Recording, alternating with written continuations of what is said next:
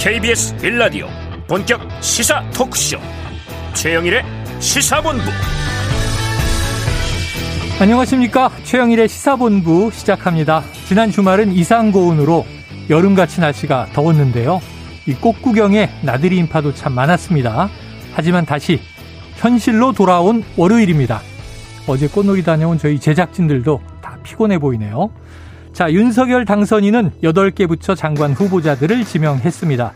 바로 윤석열 내각의 특징을 분석하는 보도들이 쏟아져 나옵니다. 자, 그런데 대선 내내 후보들이 이야기했던 정치의 목적, 정부의 존재 이유, 국민들 먹고 사는 문제를 해결하겠다는 것이었죠. 자, 주말에 외식들 많이 하셨겠습니다만 갈비탕, 햄버거, 죽, 짜장면 등등 음식값이 많이 올랐다고 합니다. 자, 물가도 잡고 부동산도 잡으면서 일자리와 경제는 성장시켜야 하고요. 자, 본연의 임무에만 매진해도 만만치 않은 숙제가 놓여 있습니다. 자, 그런데 오늘 검찰은요, 전국 검사장 회의를 소집했습니다.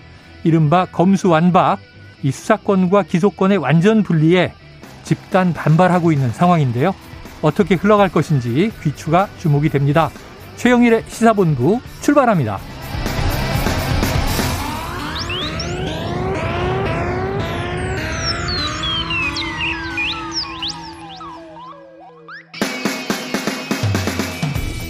네, 오늘 1부에는요, 핵심 뉴스를 한입에 정리해드리는 한입뉴스 기다리고 있고요.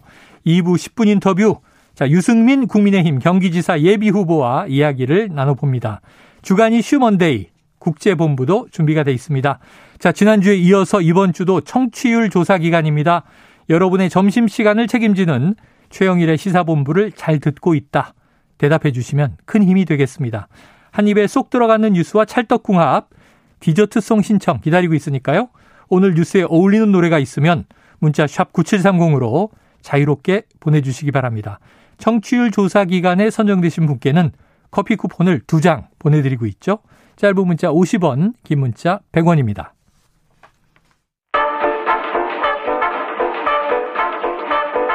최영일의 시사본부 한입뉴스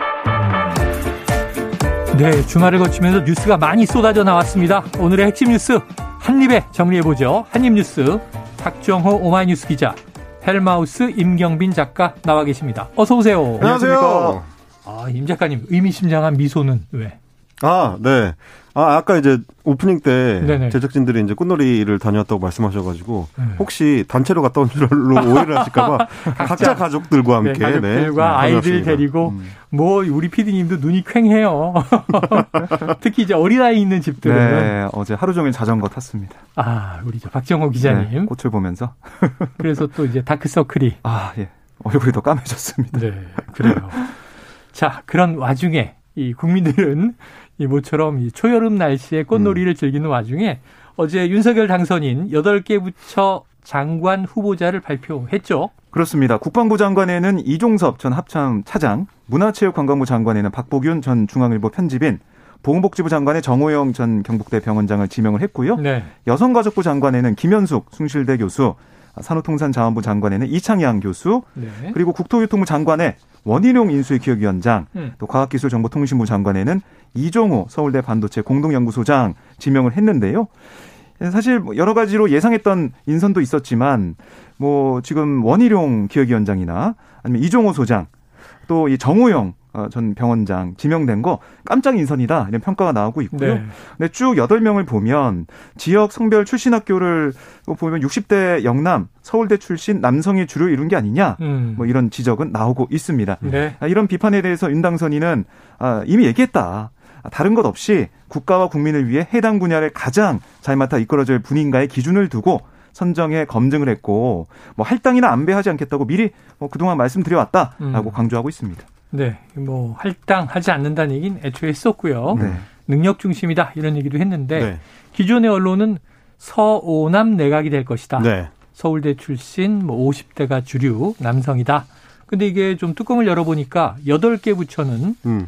경육남이다 이런 네. 얘기도 나와요. 어떻게 보셨어요? 서오남보다 이제 나이가 딱 10살 더 들어간 거죠. 네. 그래서 이제 경상도 출신의 60대 남성 위주로 편성이 됐다라는 이제 비판이 나오는 건데 음. 그 당선인이나 혹은 뭐 이제 인수위 측에서는 능력 위주로 하다 보니까 임의적으로 이제 분배를 따로 안 했다라고 네. 주장을 네. 하지만 사실 그동안에 어떤 정부도 능력 위주로 안 했다라고 하는 데는 없을 거거든요. 네네. 그러니까 분배를 한다는 거는 일단은 능력은 검증을 한 이후에 예. 그 중에서도 지역 안배라든지 혹은 뭐 성별 안배라든지 이런 게 들어간다는 얘기, 음. 얘기인 거지 장관급 인사를 지명할 때 능력을 안 본다는 건 애초에 말이 안 됩니다. 네. 그리고 또 하나 이제 지적을 하고 싶은 게 뭐냐면 어, 좀 전에 박정 기자님께서 깜짝 인사 이제 세 명을 짚어주셨는데 예. 깜짝 이사라는 거는 기존의 뭐 정치권이나 혹은 이제 언론에서 예상을 못한 사람이었다는 얘기고 하마평이 많이 나왔고 뭐 그렇죠. 2배수다, 3배수다 음. 그랬었죠. 거기 이제 안 들어갔던 사람들이 나오는 바람에 이제 깜짝 인선이라고 이제 명칭이 붙게 되는 거죠. 음. 실제로는 뭐냐면 왜 예상을 못 했는지가 중요합니다. 네. 왜냐하면 해당 분야의 전문성이 상대적으로 다른 사람들에 비해서 떨어지다 보니까 그러니까 전문적으로 그 분야에 계속 오래 종사해온 사람들이 아니다 보니 음. 예상을 하기가 어려웠던 측면이 있는 거거든요. 네. 그래서 이제 국토부 장관 후보자의 원희룡 그전 제주지사 전뭐 제주지사가 들어간 경우도 그분이 이제 뭐 건설이나 혹은 뭐어뭐 어, 뭐 부동산 분야에서 전문성 오래 갖춰온 인사라고 보기 좀 네. 어렵고요. 이 정호영 전 병원장도 마찬가지입니다. 물론 네. 이제 의사 출신이고 이 병원장까지 지냈기 때문에 어느 정도의 의료 행정에는 자신의 어떤 나름의 어떤 전문성을 갖고 있다고 할 수 있겠지만 음. 보건복지부 장관은 단순히 이제 의료 행정 분야의 전문가만을 대상으로 하는 게 아니고 그보다는 이제 좀 더 넓고 포괄적인 네. 의미의 네. 이제 전문가를 어, 의미하는 거기 때문에 보통은 네. 이제 행정직을 어느 정도 경험했거나 음. 뭐 정권에 참여했었거나 혹은 뭐 국회를 경험했거나 이제 이런 정도의 전문성을 기대하기 마련인데 네. 그렇지 않다 보니까 어 이제 언론에서 봤을 때는 결국은 40년 지기 친구다. 이제 이 부분이 자꾸 이제 보가 부각이 될 수밖에 없는 네, 거고 네. 이게 결국 이제 인수위 출신들을 이제 돌려막기 하고 있는 거 아니냐 이런 비판이 이제 따라 붙는 겁니다. 음. 아까 말씀하셨는데 이게 국방부 장관 후보자 이종호 후보자의 경우에는 최초입니까? 사성 장군이 아니라 삼성 장군 출신이라는 게? 네, 이종섭 전 예, 합참. 아, 이종섭 네, 장관이군요. 차장. 이종호 장관 후보자는 네. 이제 과기부고. 그렇습니다. 네. 어, 이름이 비슷해서 헷갈릴 네네네. 수도 있는데, 그러니까 이 처음이다. 뭐 사실상 어, 역사상 처음으로 나오는 과정에 있어서 그런 것도 주목을 받지만 네. 어쨌든 여성이 한 번밖에 안 들어갔고 그다음에 지역적인 면에서도 분배가 잘 안 된 부분이 있고 이런 것들은 계속 나올 수밖에 없는 게 왜냐하면은 윤석열 이 당선인 입장에서는 국민 통합을 제일 신경 쓰겠다. 그리고 지금 대선 결과도 격차가 많이 크지 않았기 때문에 그런 것들에 심혈을 기울이지 않겠냐는 얘기가 음. 있었고 또 30대 장관 여러 명 나올 거다 네네. 이렇게까지 얘기를 했었는데 지금 1차 인선 결과는 8 부처의 장관 후보자 지명을 보니까 그런 게 안 드러나고 있어서 그럼 과연 2차 인선 때는 그런 게 좀 드러날까? 국민 토감이나 아니면은 이 젊은 세대들의 등장, 또 여성들의 아, 약진 이런 게 좀 드러날까? 이것도 좀 봐야 될 것 같은데 지금 남아 있는 이 하마평에 오르는 인사들 쭉 보면은 그럴 것 같지 않다라는 예상이 나오고 있습니다. 자, 그런데 1차 인선이니까 아직도 남아 있는 장관 음. 자리는 많이 있어요. 네. 그렇기는 한데 주로 과기부 장관 자리라든가 음. 보건복지부 등이 음. 안철수 인수위원장의 음. 인사들이 좀 그렇죠. 대거 약진 네. 들어가지 않겠느냐 했는데 누가 있습니까? 지금까지는 이제 소위 안철수계 인물들이 들어가지는 않았고요. 없죠. 열 자리가 남아있기 때문에 조금 더 지켜보긴 해야겠지만 네. 아직까지는 그렇게 영향이 크진 않은 것 같고 다만 어. 어, 이태규 의원 같은 경우는 뭐이 굉장히 이제 골수 그 안철수계 인물이라고 볼 수 있는데 네. 여전히 유력하게 이제 장관 자리 중에 하나로 갈 거다 뭐 이런 음. 얘기는 나오고 있어서 뭐 다음 주까지 조금 지켜봐야 될 것 같긴 합니다. 음, 음. 그래요. 근데 뭐 어쨌든 지금 안철수 이 위원장과 공동정부 얘기를 약속해서 그렇죠. 이렇게 집권하게 됐는데 근데 인선 기준이라는 게 다른 것 없이 국가 국민을 위해 해당 분야 잘 맡아 이끌을 분인가 그 기준을 두고 선정했다고 하니까 네네. 이거는 뭐 공동정부 약속이나 어떤 배려 이거보다 앞서는 거겠죠. 그렇죠. 결국 이태규 의원 얘기도 나오고 있지만 모르겠습니다. 음. 이거는 막상 또 뚜껑 열어봐야 할 것 같아요. 음, 왜냐하면은 지금 1차에도 그 부처에 하마평에 오르던 인물 의외의 인물이 그렇죠. 나온 경우들이 지금 네, 네. 몇 자리 있기 때문에 자 앞으로 어떻게 될까 이건 더 지켜봐야 될 것 같고요. 자 지금 이제 또 이 대통령실 비서실장도 아직은 네, 공석으로 계속 이제 검증을 하고 있다 이런 얘기가 음. 들려오고 있는데 자 오늘 아침 좀 뜨거운 이슈 다음 이슈로 넘어가 보면 이른바 검수 완박에 대해서 검찰 조직이 집단적 조직적으로 반발하고 있다. 네. 지금 어떻게 되고 있어요? 오늘 오전에 전국 지검장 회의가 열렸습니다. 네. 아, 김호수 검찰총장이 주재를 했는데 음. 김 총장이 뭐라고 했냐면 이 검찰 수사권 완전 박탈, 그러니까 검수 안박 법안을 막아내겠다라고 얘기했는데 만약 검찰 수사 기능이 폐지된다면 검찰총장인 저로서는 더는 직무를 수행할 아무런 의미가 없다. 어. 저는 직에 연연하지 않겠다. 어떠한 책임도 마다하지 않겠다. 이렇게 얘기를 했습니다.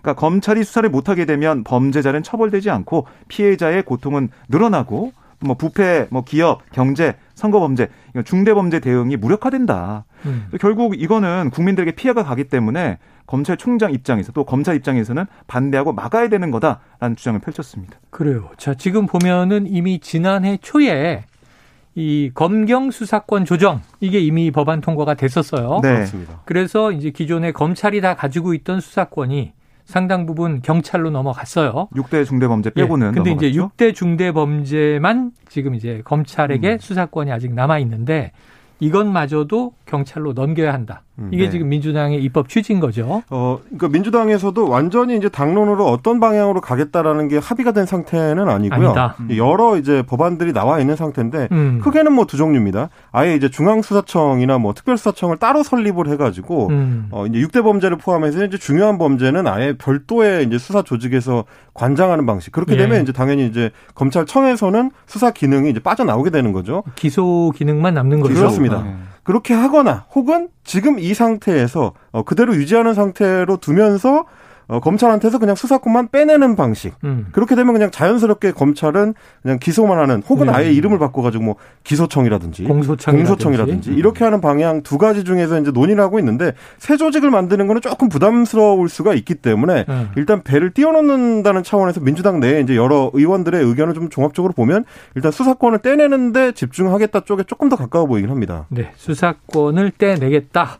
자, 그런데 검찰은 이제 그럴 수 없다 이런 음, 입장인 네, 거죠. 국민한테 피해가 간다 이런 입장을 그래서 이제 이, 이것도 네. 잘 들여다보면 굉장히 검찰이란 조직의 어떤 특수성을 알 수가 있는 건데 예. 어떤 다른 정부 부처도 이 정부 조직법 뭐 개편안이나 이런 게 나올 때 네네. 이렇게 조직적으로 반대 목소리를 낼 수는 없거든요. 아니 지금 일단 당장 네. 여성가족부 폐지가 거기는 폐지 나오는데 나오는데도 여성가족부 뭐 공무원들이 그러니까요. 우리는 반대입니다. 뭐 네. 이런 얘기는 뭐 지금 게시판에 모여가지고 막 아, 절대 안 된다 이렇게는 못 하잖아요. 전국 회의를 한다든가. 그렇죠. 그러니까 사실은 이제 검찰총장이 네. 직을 걸고 막아내겠다라고 하는 주장도 사실은 원래는 원칙적으로는 어불성설이죠. 음. 입법권이 있는 당사자도 아닌데 네. 어떻게 막겠다는 거냐 그러면 이제 이런 의문이 들 수밖에 없는 건데 음. 어쨌든 검찰 입장에서는 한 번 이미 이제 검찰 개혁을 통해서 수사 관련된 내용들이 조정이 됐기 때문에 음. 조금 더 이제 지켜봐달라 이제 이런 쪽의 의견인 것 같긴 한데 이런 어떤 조직적 반발에 대해서 민주당 내에서는 오히려 그러다 보니까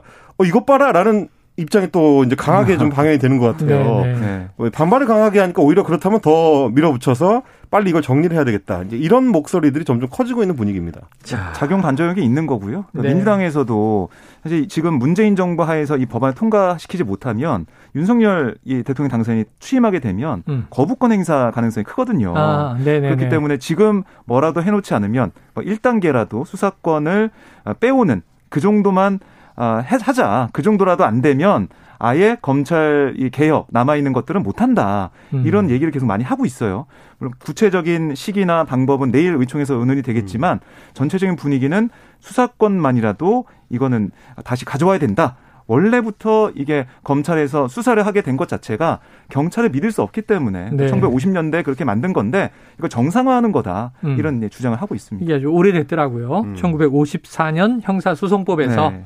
수사권을 검찰에 둠으로써 우리 검찰이 70년 동안 무소불위의 이제 권력 집단이 됐다 이런 비판이 있는가 하면 또 이제 결국은 검찰이 지금 주장하는 건 수사권을 이렇게 갑자기 빼버리면 이게 민생의 네, 문제가 생긴다라고 그렇죠. 하는 네. 거죠. 공백이 생긴다. 네, 수사를 얘기입니다. 제대로 할 수 있겠는가? 이 피해는 오롯이 국민에게 간다. 또 이런 음. 논리를 전개하고 있는데 좋아요. 이 와중에 이제 조만간 집권 여당이 될 국민의힘. 자, 권성동 신임 원내대표인데 지금 조금 전에 얘기하실 때 민주당은 이거 검찰 개혁이라고 표현했는데 음, 네. 이 범죄라고 표현을 했어요. 음. 그러니까 어떤 얘기를 한 거예요? 그러니까 이런 얘기를 했어요. 그러니까 문재인 정권의 실세들에, 대해, 실세들에 대한 수사 방해 의도가 있는 게 아니냐. 음. 그리고 대선 패배 결과에 대한 불복이 담겨 있는 거 아니냐. 이렇게 주장을 하고 있고. 네.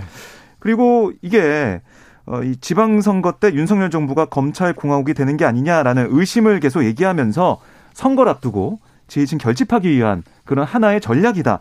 이런 얘기도 했고 음. 어, 그리고 이 사실 검찰공화국은 문재인 정부 5년이 최고의 검찰공화국 아니었느냐 이렇게 얘기하면서 네. 검찰을 어떻게든 이 지배하려고 했던 그런 모습이 현 정부에 있었다라는 주장을 펼쳤어요. 그러면서도 이 검수한박 추진 이게 172석을 가지고 있는 민주당에서 밀어붙이면 막을 방법은 없거든요. 음. 그래서 필리버스터 얘기도 하고 하고는 있지만 아예 정확히 막을 수 있는 방법이 없기 때문에 여기에 대해서는 권성동 원내대표가 좀 답답한 모습을 보이기도 했습니다. 네. 그러다 보니까 상당히 좀 이제 강도 높게 천인공노할 범죄다 이런 표현까지 등장을 한 것 같은데 권성동 원내대표가 얘기하는 것 중에는 이제 최근에 이제 법사위에서 네. 사보임을 통해 가지고 양양자 무소속 의원이 이제 법사위원으로 새로 이제 위촉이 됐어요. 네네. 근데 사실 민주당 출신이기 때문에 네. 어 뭐 이 국민의힘 입장에서는 결국에는 이게 국회 논의를 좀 빠르게 진행을 해가지고 음. 한달 안에 통과시키기 위해서 이런 꼼수를 쓰는 거 아니냐라는 게 음. 이제 권성동 어, 원내대표나 혹은 이제 국민의힘 측의 주장이거든요. 네. 그거에 대해서 이제 범죄적이다. 이제 이런 주장을 지금 하고 있는 거죠. 자, 이 와중에 지금 여러 군데서 이제 각을 세우는 장면들이 나옵니다. 어쨌든 현직 법무부 장관이죠. 박범계 장관 검찰에 대해서 또 일가를 했네요. 네.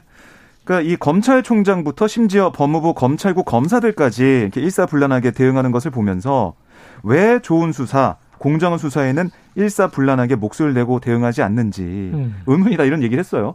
그러니까 이게 결국 검찰의 기득권을 지키기 위한 거기에 대해서만 이렇게 한 목소리를 내는 거고 네. 수사가 잘 안 되거나 국민들이 볼 때 미진한 부분에 대해서는 가만히 있는 게 아니냐 이런 취지가 담겨 있는 걸로 보이는데요.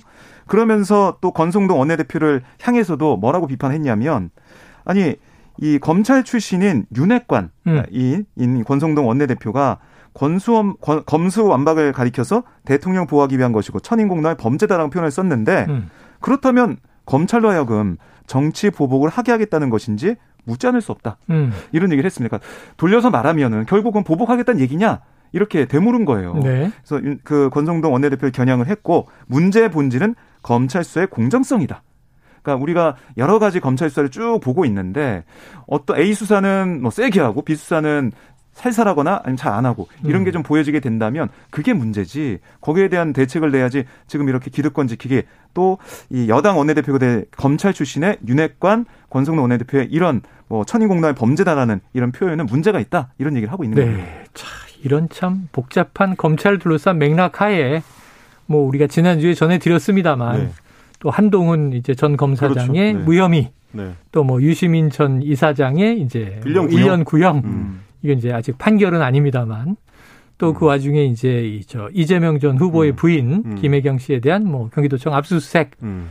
또 이제 당선인 배우자에 대해서는 왜 수사를 하지 않느냐. 음. 복잡하게 좀 네. 정략적으로 얽히고 설긴 것 같아요. 어떻게 풀어야 돼요? 각 어떤 정치적 주체들 입장에서는 각각의 욕망이 서로 지금 다르게 적용되고 있다고 할 수가 있겠는데 네. 1차적으로 권성동 원내대표와 뭐 여권, 현 여권의 어떤 충돌 양상을 보면 서로 어떻게 보면 지방선거를 앞두고 이거에 대한 어떤 그 프레임을 어떻게 가져갈 것이냐 음. 이 고민이 좀 있는 것 같아요. 권성동 원내대표나 이제 국민의힘 입장에서는 지금 이제 민생 현안들이 급한 와중에 그렇죠. 민주당에서 이제 검수완박이라는 이제 검찰 개혁 이슈에 계속 매몰됐으면 하는 약간 그 욕심이 좀 아, 있는 거죠. 네. 그렇게 해서 이제 민생에서 멀어지고 있는 민주당이다. 이제 이런 식의 작용을 하도록 하기 위해서 일, 일부러 오히려 더 세게 이제 반발하는 음. 측면이 하나 있고요. 민주당에서는 이제 반대로 어, 지방선거는 결국에는 투표율이 떨어질 수밖에 없는 특성을 갖고 있는데 네. 그러면 이 앞으로 여권이 될 그러니까 대통령 취임 직후에 치러지는 선거에서는 국민의힘이 유리할 수밖에 없다. 그걸 깨기 위해서는 지지층을 이제 최대 결집을 시켜야 되니까 음. 그 재료로서의 검찰 개혁이 굉장히 중요하다. 이런 네.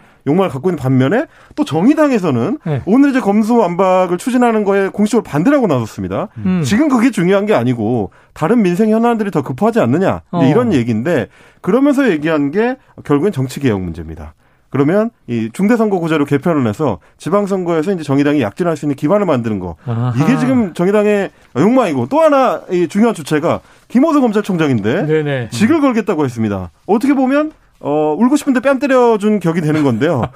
정권이 바뀌게 되면 네. 김호수 총장의 이제 그 행보, 어, 이, 이 사퇴 여부, 이게 굉장히 중요하게 될 텐데, 모양새로는 이렇게 사퇴를 할 수 있으면 어떻게 보면 가장 영광스러운 예, 검찰에 오래 몸담았던 사람들 입장에서는 후보들 보기에 가장 좋은 방식의 사퇴가 될 수도 있다. 좀 여러 가지가 좀 엉켜 있는 그런 상황입니다. 아니 참 정말 복잡하네요. 이게 참 중요한 건 이제 민심인데 아니 민심도 국민 여론도 정확한 뭐 내막을 알아야 네. 여기에 대한 이제 뭔가 집단지성이 작동을 할 텐데 누가 옳은지를 참알 네. 수가 없을 지경이니 주장만 펼치고 있는 네, 네. 상황입니다. 정의당은 검수완박 동의하긴 어렵다.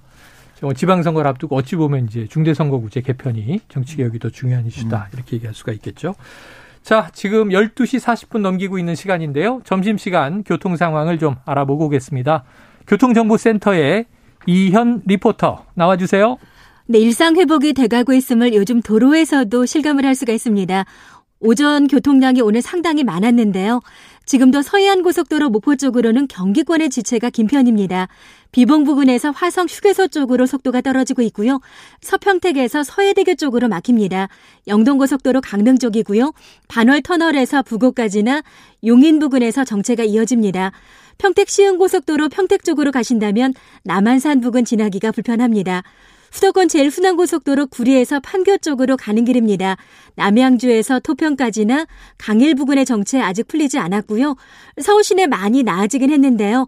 강변북로 구리 방향 양화에서 반포대교까지 올림픽대로 잠실 방향 여의도 구간에서 지체가 이어집니다. 지금까지 KBS 교통정보센터였습니다.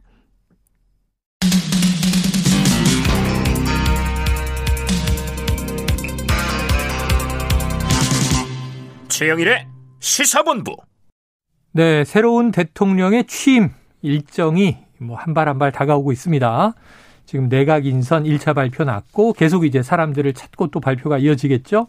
자, 이런 와중에 6일 지방선거도 다가오고 있습니다.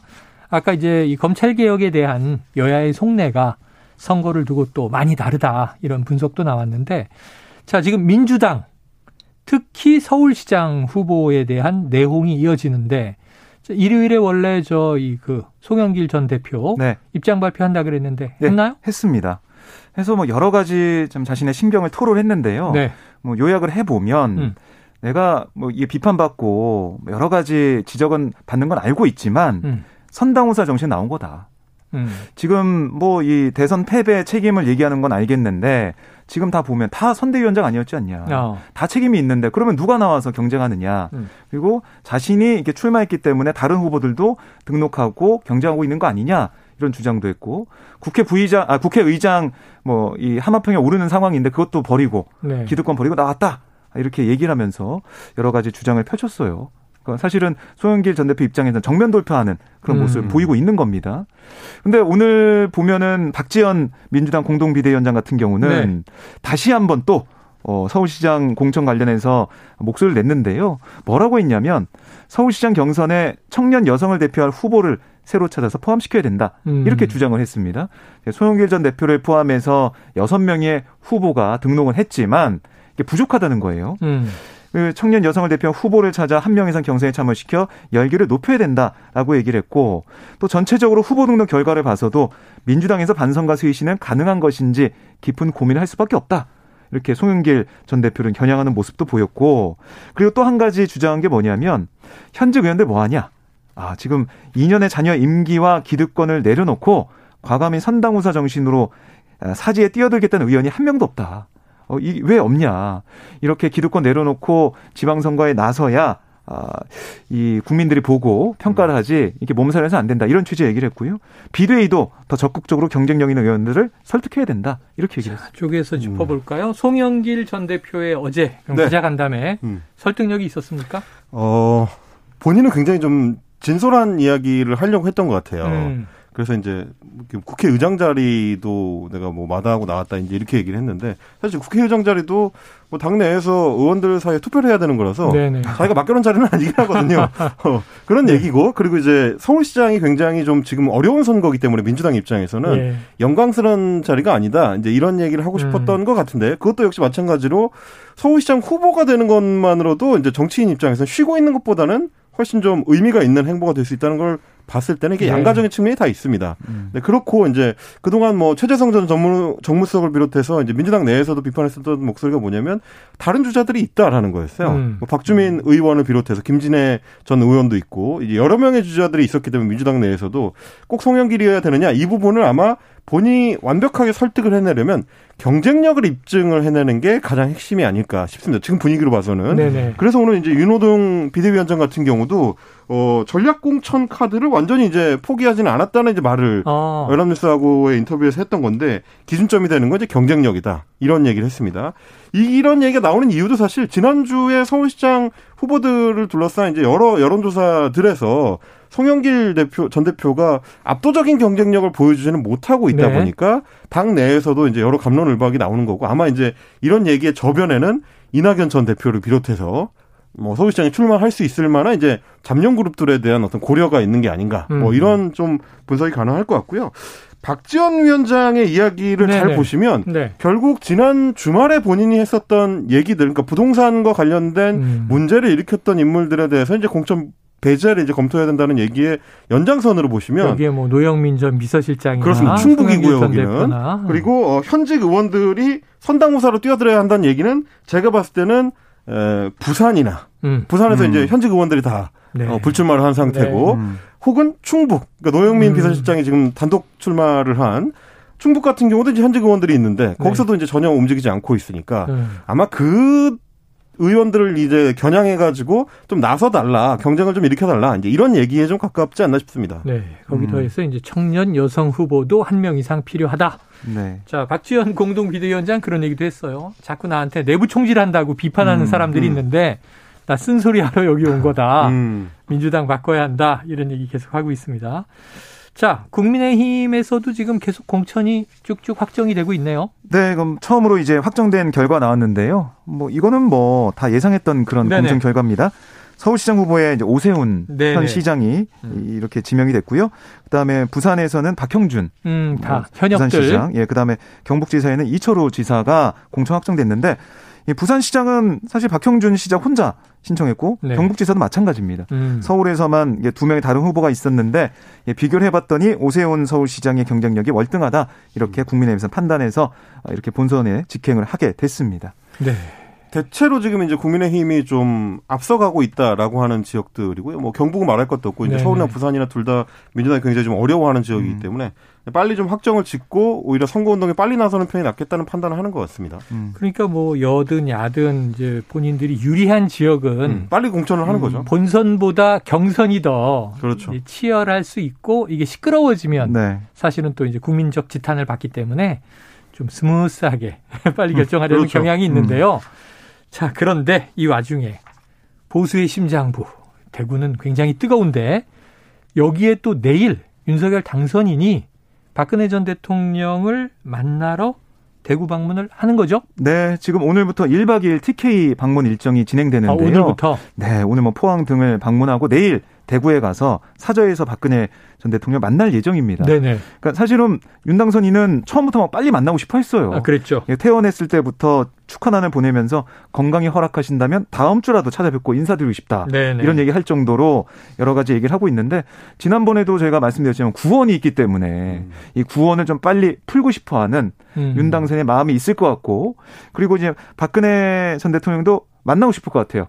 왜냐? 음. 후원회장을 맡았기 때문에 누군가의 유영아 이 변호사의 아. 후원회장을 맡고 있고 제가 지난주에 얘기할 때 대구시장 이 국민의힘 후보들 여론조사 하고 있는데 유영아 변호사 따지, 빠진 다음에 했더니 홍준표 의원이 앞서가고 있고 뭐 그러고 뒤에 김재원 의원 있고 여러 가지 얘기했었잖아요. 네. 근데 이번에 유영아 변호사가 들어간 음. 여론조사 결과 나왔어요. 네. 그랬더니 홍준표 의원 바로 뒤에 있는 거예요. 어. 이것만 봐서도 아니 박근혜 전 대통령이 한마디 했을 뿐인데 동영상에 나와서 이게 영향을 벌써 이렇게 주는 건가? 이런 생각이 들 정도로 깜짝 놀랐습니다. 심지어 이제 해당 여론조사는 대구 지역의 언론들이 이제 모여서 한 여론조사인데 네네.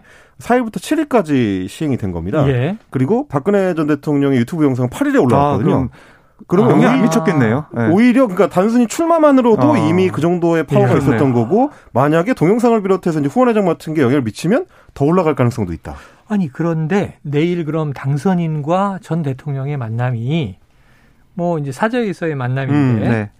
이게 일단 당선인은 지금 수행원이 많잖아요. 네. 지금 박근혜 전 대통령은 뭐 주변에 사람이 없잖아요. 그렇죠. 많지 않죠. 내일 네. 유영하 변호사가 그 자리에 그 굉장히 중요한 대목이 내일 될 수 있는 네. 것이 일단 그림 자체가 당선인하고 어, 뭐, 전직 대통령이었던 사람이 만나는 단순한 정치 네. 이벤트에 네. 그치는 게 아니라, 만약에 어, 박근혜 씨의 어떤 수행을 음. 유영화 변호사가 맡게 된다면 네. 방송 카메라에 계속해서 세 사람이 같이 잡히는 그렇게 되면 그 자체로도 네. 유영화 변호사 입장에서는 네. 일종의 선전 효과가 아유, 발생을 하거든요. 효과가 대단하죠. 음. 박심의 윤심이 더해지는 모양새가 될 수도 있는 거라서 굉장히 중요한 자리가 될 수도 있고 만약에 거기서 음. 박근혜 대통령이 지금 박근혜 전 대통령이 어 박정호 기자님 얘기하신 것처럼 유영아 변호사에 관련된 코멘트를 조금이라도 한다든가 아, 설마. 그럼 굉장히 좀 큰 얘기가 될 수가 있고 또 하나 이게 어, 네. 왜 중요한 이슈가 되느냐 하면 어 이제 윤석열 당선자 입장에서도 대구시장에 누가 되느냐는 굉장히 향후 5년을 위해서 중요한 이슈가 됩니다. 어허. 만약에 홍준표 전 대표, 지금 홍준표 의원이 대구시장이 된다면 음. 보수의 심장에서 자신하고 경쟁을 했었던 대선 주자급이 어, 차지하게 되는 셈이 되기 때문에 네. 5년 내내 굉장히 부담스러울 수 있거든요. 그런 측면까지도 이제 같이 볼 수 있는 내일 이벤트가 될 것 같습니다. 아, 참 이게 미묘합니다. 이게 지방선거도 음. 지방선거지만 대구시장 선거가 음. 이렇게 또 이제 특이한 관전 포인트를 만들어낼 줄은 생각도 못했습니다. 자, 짧게 한 가지 더 짚어보죠. 지금 안철수 이 인수위원장 부동산 세금 폭탄은 현 정부의 잘못이다. 그런데 당장 바로잡긴 힘들다. 어떤 취지의 발언이에요? 그러니까 뭐 실질적인 얘기를 한 건데요. 부동산 세금도 공시지가 그리고 실거래가 반등률 이거를 떨어뜨리지 않는 한 세금을 확 낮추기 어렵잖아요. 네. 이 얘기를 했고 또 새 정부가 출마하면서 주택 공급이 바로 획기적으로 뚝딱하고 늘어날 수가 없지 않습니까? 음. 이걸 얘기하면서 현실적인 어려움을 얘기를 했고 아 그렇지만 이게 국민들께서 볼 때는 아니 왜 세금 그대로야? 아, 왜 집이 안 늘어나? 이게 현 정부, 그러니까 새로운 정부, 윤석열 정부 탓이라고 볼 수가 있기 때문에 여기에 대해서 국민들한테 정확하게 말씀을 드릴 필요가 있다. 음. 이렇게 강조를 하고 있습니다. 네. 이거에 자, 대해서 네. 사실 이제 원희룡 국토부 장관 후보자도 오늘 좀 비슷한 예. 입장을 밝혔는데 음. 기존에는 어, 선거 때만 하더라도 굉장히 좀 강경한 입장. 그렇죠. 임대차 3법은 폐지돼야 된다. 그렇죠. 이런 입장이었는데 오늘 기자들하고 만난 자리에서는 어, 이게 약자를 보호하기 위한 좋은 의도로 마련된 법이다. 임대차 3법이. 그래서 이제 좀 신중하게 검토하면서 어떻게 고쳐나갈지를 음. 고민하겠다. 이런 입장을 보인 걸 보면 박 기자님 소개해 주신 지금 인수위원장 그리고 국토장관 후보자 둘 다 기존 입장에서 조금 한발 음. 물러선 듯한 음. 유화적인 제스처를 취하고 있는 예. 걸 봐서는 부동산 정책이 어디로 갈지는 조금 더 지켜봐야 될 것 같습니다. 현실론으로 가는 거죠. 음. 완급 조절하겠다. 자, 인수위는 또 이 만 나이를 법적 아, 사회적 나이 네. 계산법 통일을 하겠다. 이걸 추진하겠다고 하는데 지금 법적으로는 만 나이인 나이. 거잖아요. 네, 네 쓰고 있는데요. 근데 문제는 관습적인 나이가 문제인 거잖아요. 네, 그래서 이게 통일이 될까요? 공감대가 필요해요. 네네. 그리고 국민들이 다 수긍해야 되는데 벌써부터 제 딸도 지금 음. 친구 만나면 몇 살이냐 물어보고 아. 그리고 그 나이도 만 나이가 아니라 야. 자기 그냥 세는 나이로 하고 있기 때문에 어떻게 바꿀 수 있을지는 우리 나이 때 이게 빠른 네. 빠른을 네, 정리하는 빠른. 게 이거 보통 쉽은 어려운 일이 아닐 것 같은데 제가 이제 생태계 네. 교란자인 빠른 생일이죠. 아이고 아, 지켜보도록 하겠습니다. 어렵습니다. 자 한입 뉴스 오늘 많이 다뤘네요. 오늘 두 분 박정호 오마이뉴스 기자 임경빈 fact checker 작가님 고생하셨습니다. 고맙습니다. 고맙습니다. 자 이 청취자 8356님입니다. 검수한박 절대 불가라는 검사와 입법하겠다는 현 여당의 주장만을 다루는 언론에서 좀 검찰의 수사권이 없어지면 어떻게 되는 건지 외국의 수사는 어떻게 다른지 이런 얘기도 찾아 들을 수 있게 해주세요. 이 두 분 숙제입니다. 자 벌써 덥습니다. 개화가 늦어진다고 하던 게 불과 얼마 전인데 성큼 여름이 와버렸네요. 10cm의 봄이 좋냐 신청합니다. 노래 듣고 입으로 돌아옵니다.